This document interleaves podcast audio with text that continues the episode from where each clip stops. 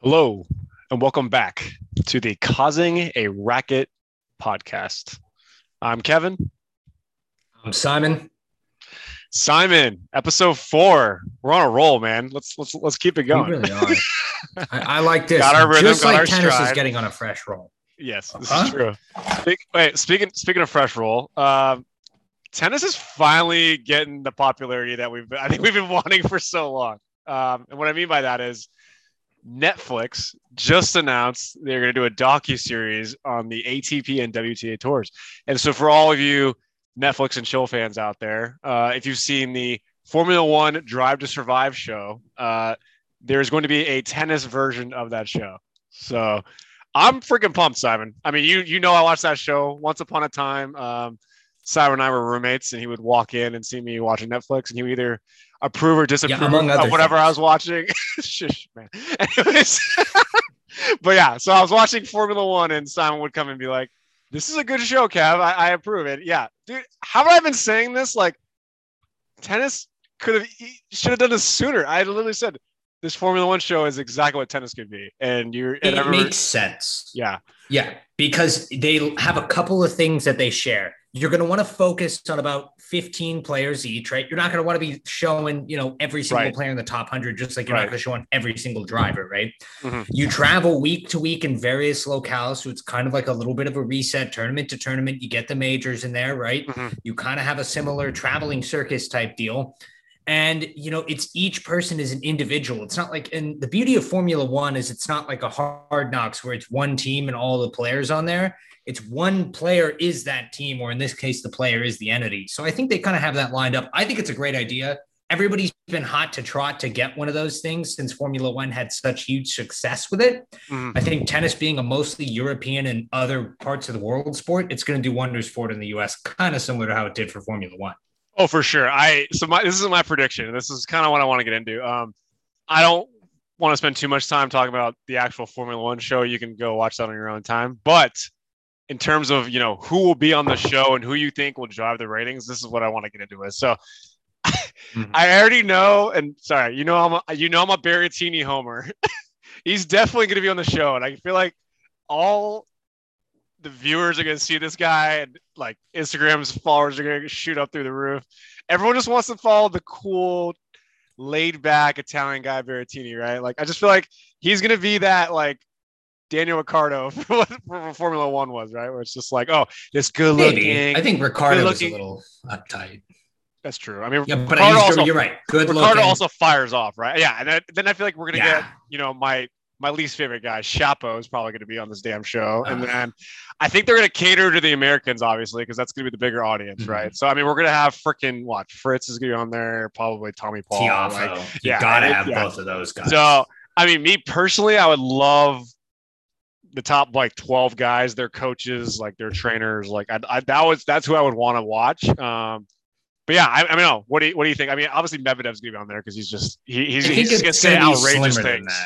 Yeah, he's going to be. Well, you're going to have to censor that guy. Kyrgios probably on there. You think Kyrgios will be on there? Yeah, I think so. But it's whoever. So keep in mind, whoever owns the documentary, right? Because Formula One paid to have the documentary made the first time around. So I don't know if the ATP is paying for it, but whoever's paying for it is probably going to want to be careful in the edit they give the players, right? Mm-hmm. You're not going to want to give a really popular top player a bad edit. So you're not going to be on there seeing like a Medvedev getting a bad edit where he says something and they leave it in there. They're going to be doing something to make it interesting and a little dramatic, but the players are your selling point. You're not going to want to make them out to be, whatever they are. I think you're probably going to see about 8 or 9 guys really get focused. I would guess probably about 5 are in the top, 10, 12. You're probably getting 1 inside the top 20, maybe 1 more inside the top 50 who's trying to move up, that kind of thing. Well, it's funny because they're beginning the filming the 2022 season, so right now. So that whole first episode is probably going to be dedicated to Djokovic and this dang vaccination saga, right? And it's just because I remember when Formula One had the COVID episode, right? Where the whole shutdown happened.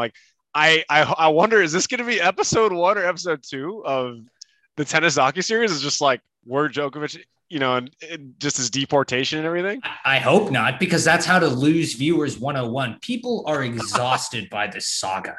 Right. I'm tired of seeing it's like minute by minute updates. It's like, what are the updates? Either he's on a plane out of the country or he's playing the Australian Open. Until one or the other happens, all this, you know, circle jerking is just too much for me. Right. I mean, like for our listeners, we don't want to spend too much more time on Djokovic. We've already brought him up in every single episode.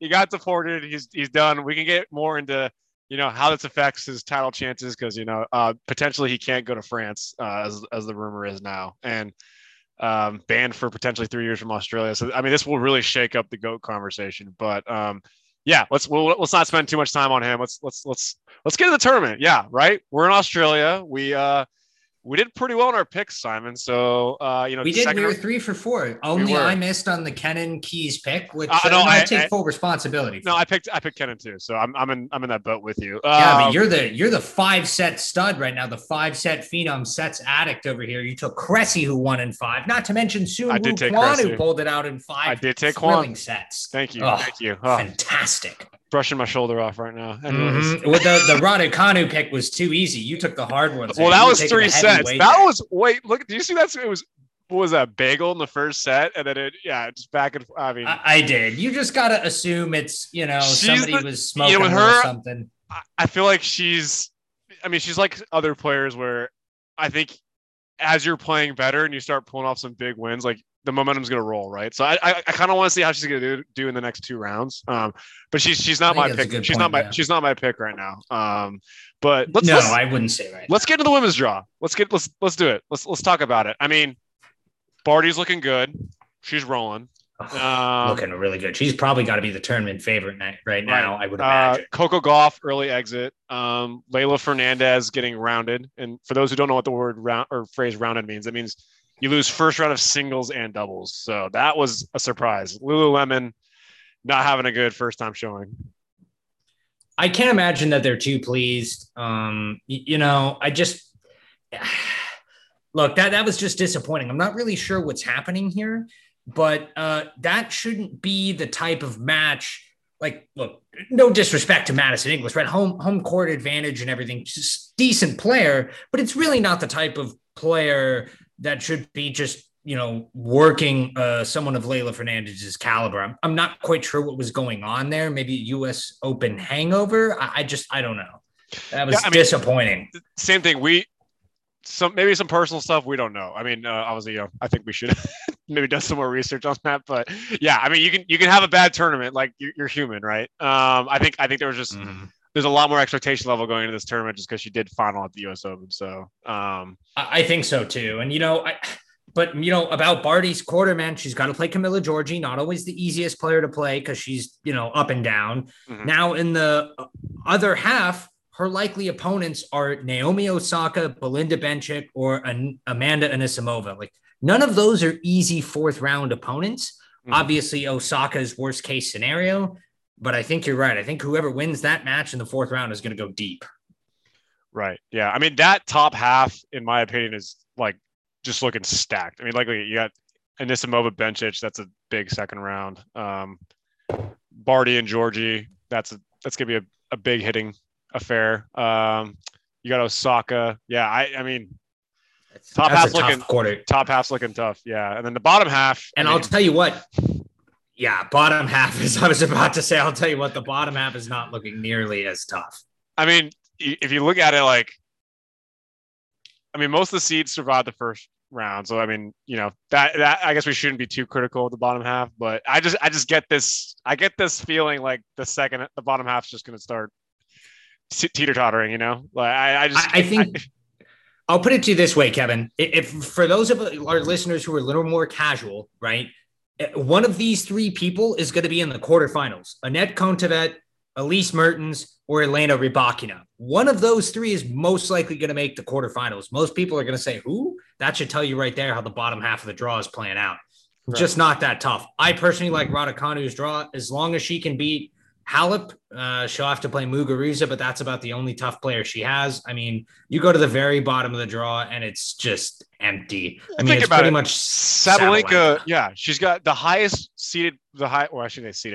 ranked person she can play is Vondrousova, right? The 31st seed. That otherwise, she doesn't face another seeded player till the quarters, which is like this is.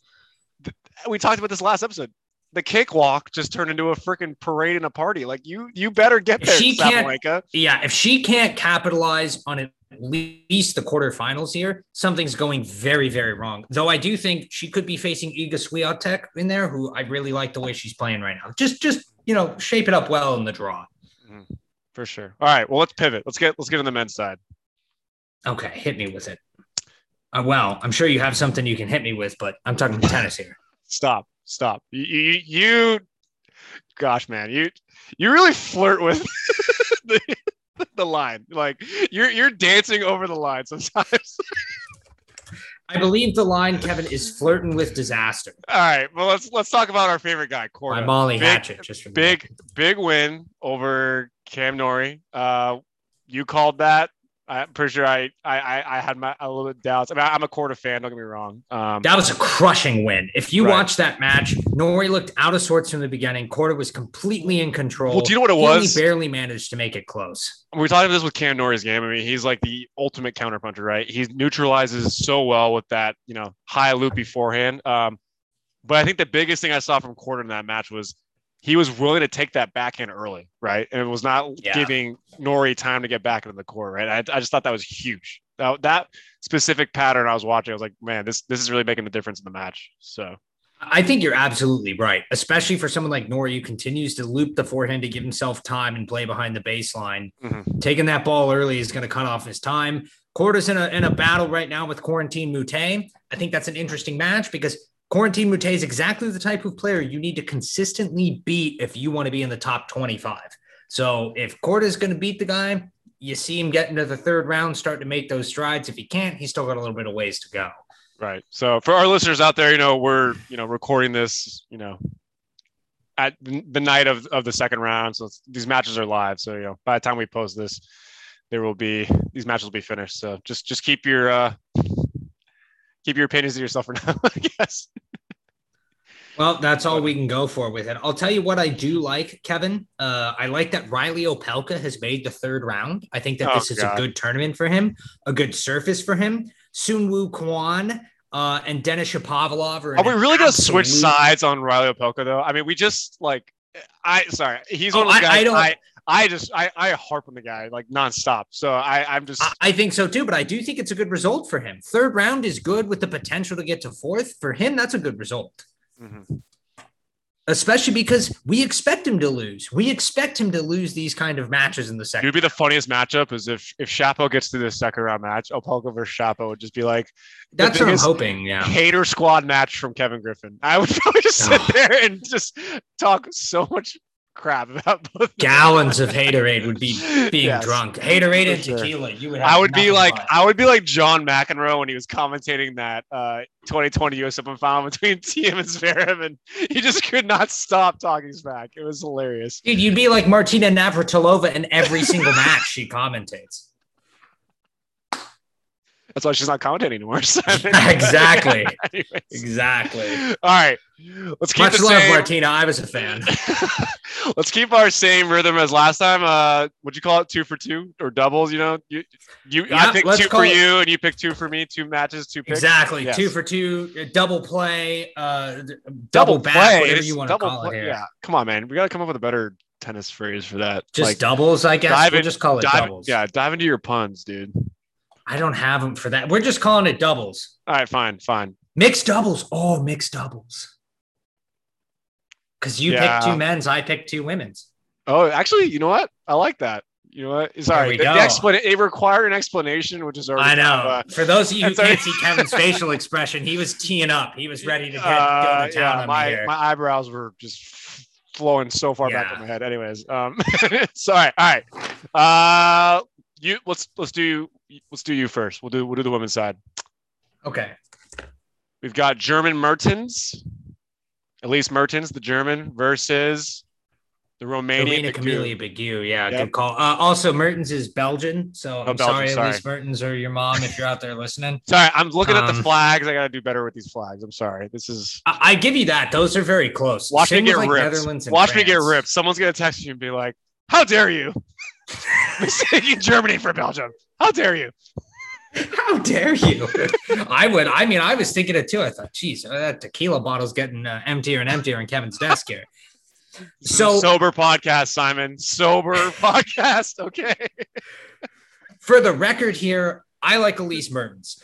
Minus 230 is a little bit rich for, I think, a lot of other people's taste, but I would be willing to take Elise Mertens anything better than minus 350 here. I think she's got absolutely the game for it. She's rarely the player to lose in the second round. Bagu doesn't do anything to make anybody really uncomfortable. I think as far as the women's matches go, there's a lot of long odds in these like middle rounds. And I think as far as odds that are close, that's a good matchup.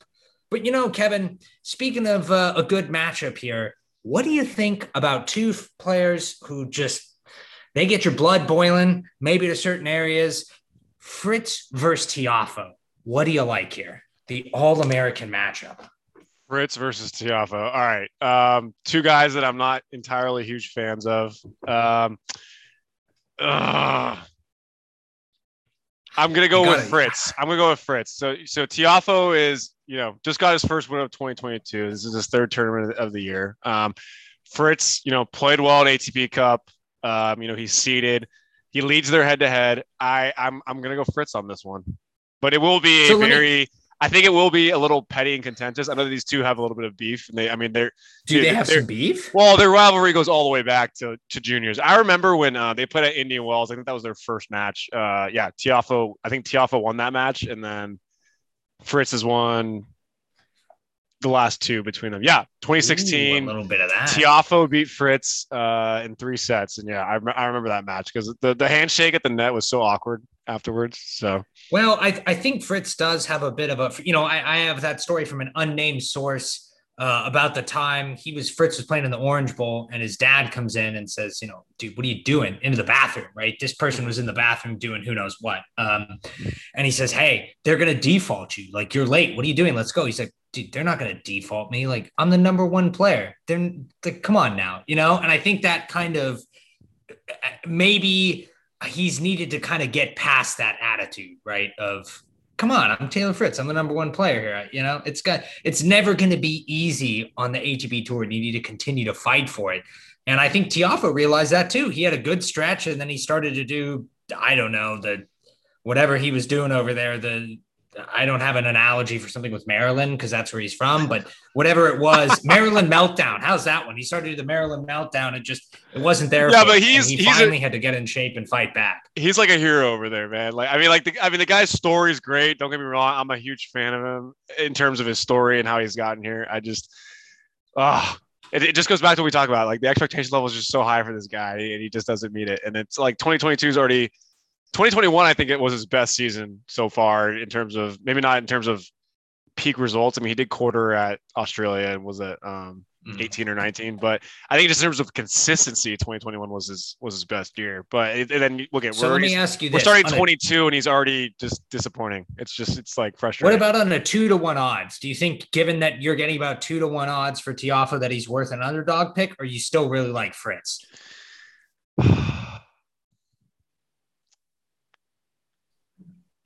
If you're gonna bet, I mean, just don't go a huge bet on Tiafoe. I like Fritz, but like it's a worthy bet. That's a tough one. That's a tough one to bet. If you're willing to throw like some money, I wouldn't throw a lot. I mean, like I'm not saying it's impossible. Like, you know, the guy's pulled some big upsets. Yeah, but that's a poor endorsement. We're gonna say stay away from Tiafoe. Okay, all right. Hit me with the next one here, Kevin. All right. Well, back to who we were just talking about. Miss Sabalenka. She's playing Wong in the second round. Give me your take. I'll tell you what. I like the way Xinyu Wong's playing. Young Chinese player, 20 years old, tall, moves pretty well, big hitter, right? Had a great first round matchup. I'll tell you what. I like Sabalenka, right? Yeah, I think she's really good. Wong beat Ann Li, right? Yeah. We won't mention that. Yep. And you know how I feel about Ann Li. I was just hoping you wouldn't bring it up because you're making me relive the fact that I was like, damn, I want to give players. Somebody's not going to be advanced. I want to give our listeners a chance to, you know, hear how well you know the draw, you know? Like, that's just what you do. That's true. You just stay up late at night reading draws and just memorizing players' names. And you got to know some of these. And actually, I remember that because I saw that and I thought, yeah, minus 325 for Ann Li is too much in this round. I didn't want to touch it, but I also thought she was going to win. So there you go. Xinyu Wong was about plus 285 in the first round. So she's plus 360 here against Sabalenka. Do I think she's going to win this match? I don't know. But what these odds are telling you is, hey, if we run this match, you know, three times, do you think she's going to win once? I think so. I mean, I certainly believe that. So I would say plus 360, given Sabalenka's inconsistency and Wong's ascendancy. I'm taking Xinyu Wong plus 360 underdog back. Go light, folks. Don't be throwing a second mortgage down here in Bovada. And speaking of which, Kevin, we've got a real firecracker popcorn here for you. I had to laugh at the mortgage comment, but yeah, go on.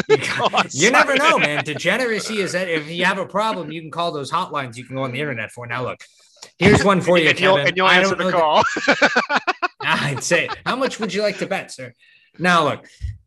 Here's one for you, Kevin. It's popcorn match. I don't know that the odds are very good. It's minus 725 for the favorite, plus 500 for the dog. That would be Medvedev versus Kyrgios. God, yeah. So it's funny. Like, this is the match that you go look at the betting lines to really understand who's actually going to win. But the media is going to play this off like it's a totally different match, right? Yeah. I will say this. Before we even get into it, I'm picking Medvedev, obviously. So, yeah, Hard not to pick the guy to win this match, but I already know what the media is going to try and do to spin this. Kyrgios somehow leads their head-to-head 2-0, but the last time they played was 2019 in DC, and this was basically the beginning of the Medvedev rise, right? Like, yep. He finaled in Washington, he won Cincinnati, right? Then he finals at the U.S. Open, loses to Nadal, and like that was the peak of the summer for him. Like 2019, he came on the map. Obviously, he's on the map for different reasons that we can talk about, but he got ejected out of a challenger match for being racist. But anyways, no, in 2019, he ascends to his his peak, and so yeah, Kyrgios has not seen this guy or even played this guy in what, 2.5 years, almost 2.5 years. And yeah. Kyrgios has been doing God knows what in the offseason, and Medvedev has just been so I watched log grinding. Dude. I watched the Kyrgios first round. He played Liam Brody, so no. Granted, Liam Brody had a great qualifying round to get into the main draw, but reminder, Liam Brody is 128 in the world. Like, the fact that Kyrgios beat him in three sets and each set was determined by a break. It's like, really, man? Like, if you're going to beat Medvedev, I would expect that match to be going like 1-2 and through like one or something, yeah, go ahead. Here's another question for you. Given that Kyrgios is plus 500, They're saying if they played this match five times, he wins once, right? Do you think, would you lay any money on him, or are you just staying away from Nick Kyrgios completely? I would do a live bet on Kyrgios if he wins like two. I don't want to say wins the first set, because I mean, I could see him winning the first set and still losing the match. Yeah. That's what I'm saying. I don't want to say win the first two sets, because by that time it's almost pretty much done at that point. Can you see Kyrgios beating this guy in five sets? I think Medvedev's mentally tougher. Like, I just think the longer the match, the more in favor it is for Medvedev, right? Yeah, like if Kyrgios is going to I agree. I think if Kyrgios is going to do this, he has to do it in like three sets. Straight. I think you're going with it, dude. I like that you're running with the heavy favorites here. And if they win, people are going to be out there saying that Kevin Griffin did. He's got something hanging down to the ground here. We just talked about this guy. He doesn't play enough matches. And this is Medvedev. He just won a freaking major. And it's like, there's no way Kyrgios, for all as talented as he is, I don't see him mustering up. I don't see the play to beat this guy. Even in the home crowd, prime time, all that stuff. I agree with you. I don't think it's happening. Right.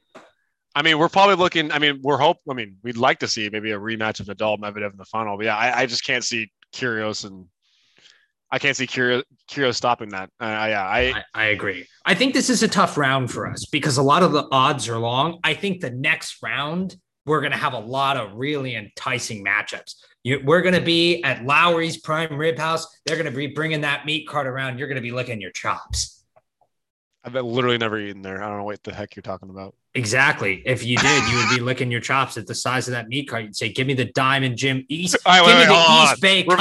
Reminder. Last episode you talked about Outback Steakhouse. Now you're talking about Lowry's. I mean, do you eat? We're going to do this every episode. You talk about where you eat. Well, I'm trying to think what I can upgrade to beyond Lowry's Steakhouse. But, yeah, I mean, if, hey, you keep hitting these picks, we're going to have to go to Lowry's Steakhouse, and you're going to have to get the Diamond Jim Brady. We can't. You know what? We're doing a good job. I don't want to get an inflated ego just because we're doing these picks right. I mean, that's true. I mean, we're having good insight. I think we're calling them right, but I don't want to get ahead of ourselves. You know, that's true. We have one good week. As soon as we start bragging how well we're doing, we're gonna start getting missing. Like I'm 5 in a row. Yeah, we're gonna get tanked on. You're gonna miss 2 heavy favorite matches. Watch this. Watch Kyrgios beef Medvedev, and everyone texts me and they're like, "What were you thinking?" You're going to start getting Twitter hate. You were ripping on that guy. And he won. Like, yep. Whoops. New phone. Who this? All right. So your mom is texting you. What else do we need to talk about? I mean, do you want me to wrap it up with? Sorry, I need to keep going back to this because I didn't realize how bad the Adidas kit was for the tournament. Oh, God, the Adidas clothes are awful. When I saw Cece Boss's shirt, I was like, where was this? I'm sorry, we spent the whole episode talking about Hugo Boss, Lululemon, and Artengo, but and New Balance. But yeah, I forgot to mention Adidas. Wow. So bad. Yeah, I know. The Nike one's actually clean. The Nike one's clean. I'll give them Nike's that. Good. Yeah. It's funny because Nike, for a while there, I think was getting a little outrageous. But then, yeah, Nike cleaned it up. So I think Nike, I'm not going to lie. I saw the Adidas stuff. I put it on and Angela's like, what the I mean, it's Angela, just... Angela, your girlfriend, right? Yeah, we need to clarify that for... For somebody else out there who thinks that they're... Hey, Angela, I see you in the back. Yeah, anyways. Anyhow, Kevin was just watching the outfits by himself, commentating on them, so I'll let you guys think about that, what you will. It's a part of tennis viewership, man. You see the outfits, you're like, really you wear that, yeah. So, yeah. Some of that stuff, some of the Fila stuff is ugly too. I'm thinking, what is this? Oh, well, Fila's so like hit or miss, yeah. Some of the Mizuno stuff was kind of ugly too. I saw Sonego today, and I said, man, they're really trying to make him look like Ralph Macchio in the original Karate Kid. I'm not really sure what these clothes are doing. So I was referring to Sonego looking doppelganger for Ralph Macchio. Yeah, I mean, if anybody has seen the Karate Kid and knows who the guy is, they're instantly going to be like, yeah.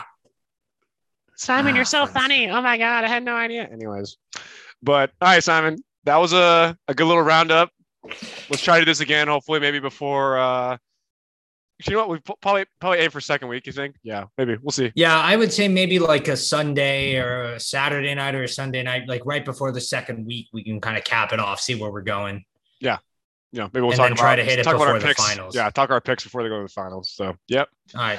Well, thank you again for joining us on the Causing a Racket podcast.